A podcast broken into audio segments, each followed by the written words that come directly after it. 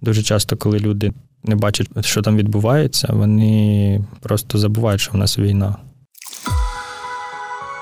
Вітання усім слухачам Львівського радіо. Ви слухаєте подкаст Волонтерський тил, в якому ми розповідаємо про волонтерів, які тримають тил та допомагають там, де потрібні. З вами ведуча Анна Заскальна та мій гість Денис Кляп.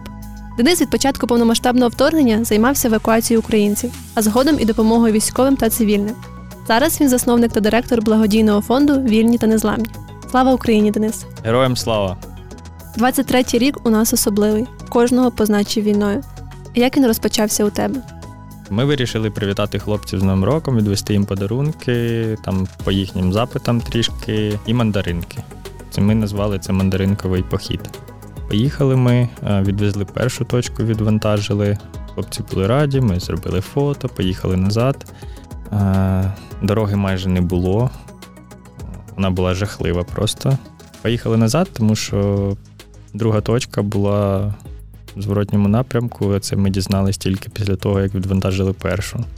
Переїжджали ми переправу і пробили дно в машині. А дно в машині це катастрофа. Просто коли ти знаходишся в полі 31 січня, ти не знаєш просто, ну, ти нікому там не потрібен. Навколо тільки, ну, може, десь є військові. А де саме це було? Це було Сватівський напрям, це Луганська область між між Харківською і Луганською. І ми стояли просто в полі. Приїхали переправу, від'їхали від неї метрів, е, може, там 900 і зупинились, бо машина сказала стій. Мій колега вийшов з машини, подивився, що тече масло, і все. Ми просто були в максимальному відчаї. Не розуміли, що з цим робити. Зателефонували військовим, до яких ми їхали, не доїхали 500 метрів буквально. Вони приїхали, нас відтягнули до себе. І так е, розпочався наш новий рік. Ми відсвяткували з ними. Перший раз я робив е, оселедець під шубою з хлопцями. Було весело, тільки трішки прилітало. Наступного дня ми поїхали вже в Полтаву. Нас забрав наш волонтер 1 січня. Після святкування з сім'єю з усіма він приїхав по нас, е, хто зна куди, за 400 кілометрів. Тягнули машину на тросі з відкритими вікнами, без увімкнених фар, світили фонариком і замерзли, як песики. Замерзли дуже. Це була була найтяжча дорога взагалі в моєму житті, найтяжчі 400 кілометрів. Доїхали, віддали машину в ремонт. І 4 числа ми поїхали. Е, все те, що не довезли іншим хлопцям, ще 8 8 точок у нас мало бути. Ми їх довезли всі. І через два тижні тільки машину відремонтували іншу. І все. І так розпочався мій рік круто. А як виглядає новий рік на фронті? Дуже цікаво. Ну, по-перше, ми були в. Ми жили в будинку одного дідуся, там проживали хлопці. Він жив в погрібі, а хлопці жили в нього в будинку, тому що дід він боявся прильотів, там дуже дуже часто і так крепко прилітає. Ми жили там, коли нам хлопці сказали, що дід в погрібі, бо йому страшно, ну, у нас трошки теж таке відчуття було незвичне. Але нас хлопці дуже тепло прийняли, накрили поляну все як треба було. Ми ж їм теж подарунків привезли, вони на, нашими подарунками нас і кормили. Ну, оселедець під шубою то вже їхня ініціатива була. Ми таке не везли їм. Що ти відчував в цей момент? Я відчував спокій, спокій з хлопцями. Я розумів, що я там, там де потрібен бути, що я не не зараз не десь святкую вдома, вдома в, е, в теплій хаті, там, да, ну, мені було спокійно через те, що я з ними зараз, а не десь десь в безпеці, так би мовити. Надійний захист від них відчувається? Так, з ними було ну, спокійно через це теж. Коли були прильоти, то хлопці нас штовхали на підлогу. Вони самі падали на підлогу, коли прилітало, і і нас теж, бо ми не розуміли, типу, чують свист і одразу всі падають на підлогу а ми сидимо, просто на них дивимося, типу, що. Був момент, коли е, ми сиділи за столом всі, це якраз е, там промова Зеленського. чуємо свист, хлопці падають, тягнуть когось із нас. Ми вже ну, вже розуміли, що потрібно теж лягати. Когось потягнули з нас, ми всі впали і почули просто, як булькнуло щось. Не вибух, який, а просто булькнуло. І це снаряд. Е, ну потім хлопці розповіли. Це був снаряд, який в землю просто стряв і не розірвався. Ну, не здетонував того, що земля мокра. Такий був цікавий момент дуже, і це було прям дуже-дуже близько десь. Ну, на вашій сторінці благодійного фонду в інстаграмі є допис про страх волонтерів.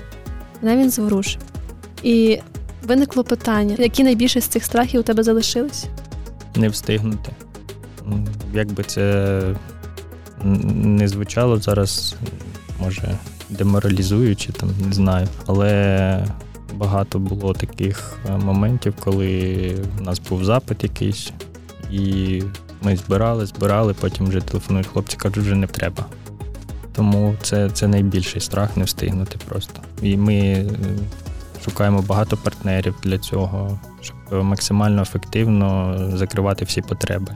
Чим швидше ми це зробимо, тим е, швидше вбережемо хлопців. Вони це отримають і вже зможуть використовувати. Неважливо, що це. Тобто місія твого благодійного фонду бути там, де потрібний, в той час, коли треба, угу. якомога швидше. Так. Е, якою допомогою ви найбільше займаєтеся? Хто може до вас звернутися? До нас можуть звернутися е, військові будь-яких напрямків. Для цього потрібен офіційний запит? Дивлячись, е, що потрібно. Ну, взагалі потрібно. Якщо це якийсь там автомобіль, чи Mavic, чи ще щось. А Якщо ні, якщо потрібна їжа чи щось, якісь речі, то в принципі ми просто це передаємо по акту прямо передачі, все контакт людини. Військові можуть цивільні звертатись до нас теж. Ми допомагаємо в деяких випадках. Ну це якщо там люди або багатодітна сім'я, або це інваліди, або пенсіонери. В основному, в основному більш такому населенню. Фізично ти знаходишся в Полтаві, а до тебе багато людей з усієї України звертаються за допомогою. Наприклад, нещодавно до тебе звертався мій знайомий військовий зі Львова. Тобто, по факту можна сказати, що ти по всій Україні допомагаєш і всюди їздиш, так? Так, ми ну зараз я у Львові, теж по волонтерській справі. Приїхав на це інтерв'ю. Перед цим я був в Дніпрі, їздив в госпіталь до військових, відвозили медикаменти туди і їжу. Планую їхати в Харків теж. Е, і взагалі ми їздимо і на ноль розвозимо хлопцям. Тобто, взагалі не важливо, звідки люди. Ну, Якщо реально допомога потрібна, ми допоможемо ну, в будь-якій точці України. А які головні цінності твого благодійного фонду? Це складно. Ну, в мене була мрія до війни ще, коли я вже займався волонтерством. У мене була мрія заснувати благодійний фонд для того, щоб в великих масштабах е, я міг допомагати. Для мене великі масштаби це тоді, коли ти можеш допомагати кількості людей. Якщо ти допомагаєш більшій кількості людей, то люди надихаються цим теж, допомагають іншим. І оцей кругообіг е, добра він поширюється на весь світ, і цим е, цим ти змінюєш світ. Типу, як ти починаєш, начебто, з себе, да? надихаєш інших, тебе це надихає теж. І ну, то це такий кругообіг. Сикротки, напевно, допомоги навколо людини. Так, ну це для мене така цінність. Прямо я розумію, що я цим змінюю світ, і це прям дає натхнення на ну, подальшу роботу. Тут ми знаєш, підійшли якраз до того, що ти почав волонтерити до початку повномасштабного вторгнення. Я був в Чехії на той період часу. В інстаграмі е, я наткнувся на жіночку. Вона з Чернівців, якщо я не помиляюсь. Її зовуть Марта. Вона заснувала благодійний фонд, по-моєму, міста добра. Вона допомагала сім'ям, батьки, які там страждали алкоголізмом, е, ну такі сім'ї бідні. От і там були діти. Вона до них приїжджала, привозила їм подарунки, там е, вітала з кожним святом. Вони їм робили ремонт вдома. Ну багато чого мене це дуже надихнуло. Вони побудували будинок здоровий будинок, де вони приймали е, матерей з дітьми. Ну і дітей окремо, і матерей з дітьми. Вони їм давали прихист, повністю все забезпечували їх психологічною підтримкою, їжею. Ясно, якісь е, заняття в них були школа прямо там. Е, тобто, ну мене це дуже сильно надихнуло тоді. Ми перший раз тоді з друзями. Ну, я був в Чехії. Коли це було саме? Це якраз перед початком пандемії було. Ми з друзями е, зібрали перші там речі. Ну, в неї в неї були запити на речі дитячі, е, там іграшки, якісь ми ми зібрали це дуже ну, дуже багато і відправили їм поштою туди, в Чернівці. Потім на Новий рік е, є клініка Охматит в Києві. Мої друзі поїхали привітати дітей. Там взяли аніматорів з собою. Друзі з Києва, а я був в Чехії теж в той час, і ну, я їх фінансово підтримав. Вони поїхали туди, і я попросив, щоб хтось з дітей там ну, якийсь малюнок мені зробив. Ну просто мені хотілося на пам'ять залишити це, щоб був. І мені дівчинка намалювала малюнок, написала побажання, не пам'ятаю зараз яке, але я точно пам'ятаю, що в той момент для мене це було дуже важливо. Саме те, що вона написала, я не знаю, як вона здогадалась, але це було прям тоді дуже важливо. І після цього вона там залишила свій інстаграм, я їй написав. Їй було 10 років тоді, в неї була ниркова недостатність. Вони проходять весь час гемодіаліз, процедуру таку, вони ну, живуть в лікарні. Вона теж була з такої сім'ї, а не дуже благополучної. В неї була сестра молодша, ой, старша. Старша сестра, їй тоді було 21 рік десь, і вона сама її фінансово підтримувала, хоча їй було дуже складно. От, ну І держава достатньо не, не забезпечувала потрібними медикаментами. І я взяв під опіку цю дівчинку. Я фінансово підтримував, в основному фінансово, я був на зв'язку з ними завжди. Потім взяв ще одного хлопчика під опіку до себе. Хлопчику було півтора роки тоді. Якраз його маму теж позбавили батьківських прав.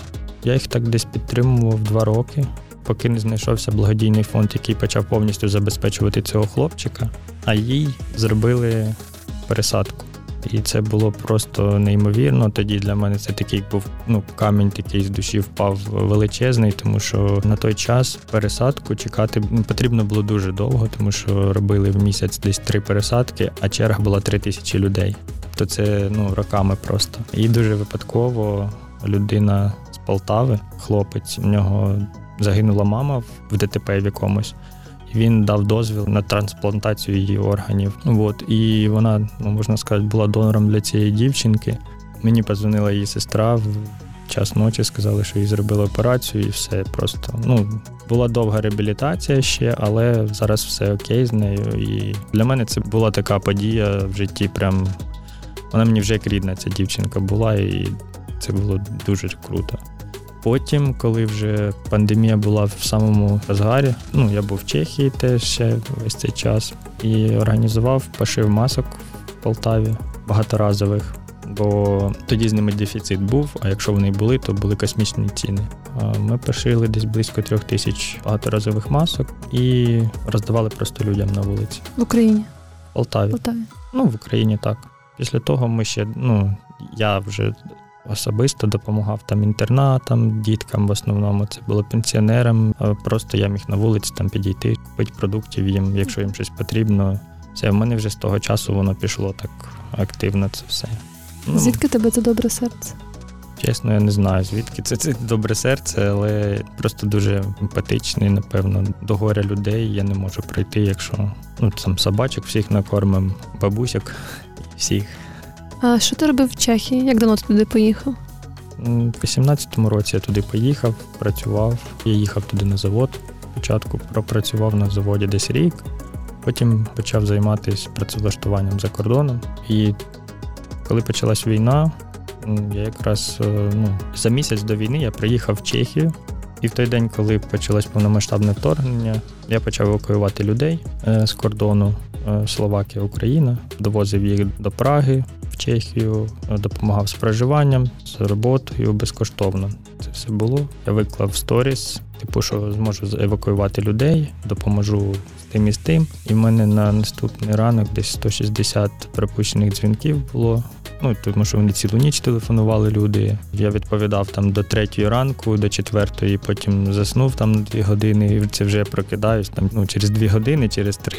І в мене оце стільки пропущених дзвінків. Дуже по мережам розлетівся цей скрін, і все. І після того в мене вже були майже безсонні ночі. Я працював просто на на виснаження, так сказати. Е, Скільки часу це тривало? В Чехії я пробув до 1 березня. За цей час ми встигли допомогти. Евакуювали ми десь, може, людей 100 всього, а допомогли з проживанням і роботою, бо вже тоді трішки налагодилась е, система евакуації від держави більше.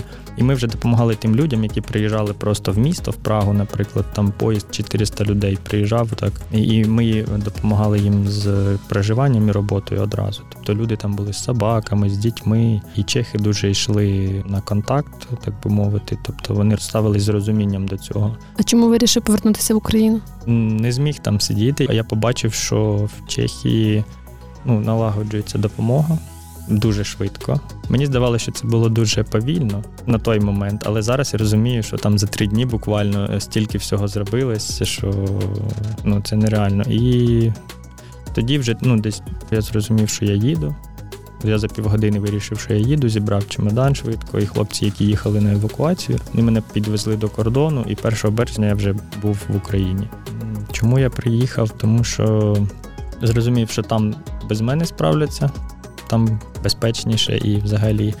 А в Україні в мене сім'я, в мене мама, сестра, батько, бабуся, всі друзі. Ну я не зміг там сидіти.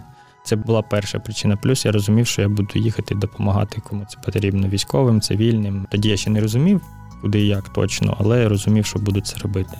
По факту, від 1 березня скільки допомоги вдалося надати українцям?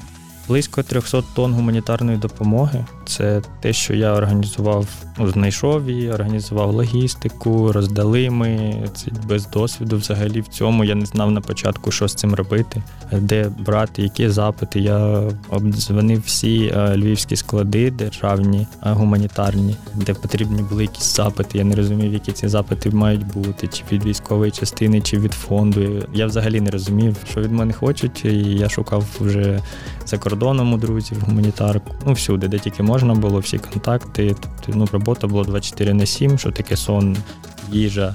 Взагалі я забув. Спочатку заснування фонду ми почали більше допомагати військовим.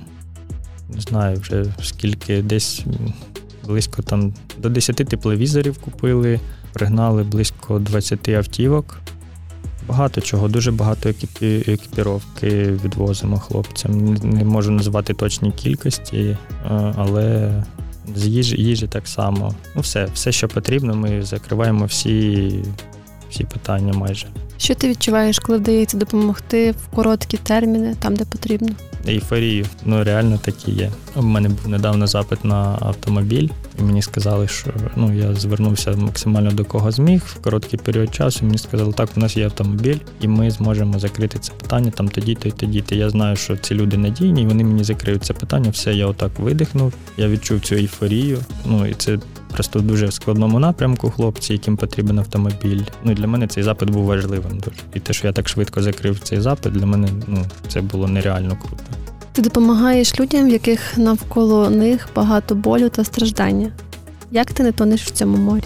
На початку було дуже складно бачити це все. Ми на початку допомагали цивільному населенню в основному, де вони в підвалах були, де це були інваліди, які не могли навіть самі піднятися кроваті. Їм потрібно було якось щось їсти. Це діти, що дуже складно на дітей дивитись, на старичків коли в Ізюмі просто приїжджаєш і бачиш е, будинок без криші, і там горить світло, якась свічка горить чи щось таке вночі просто.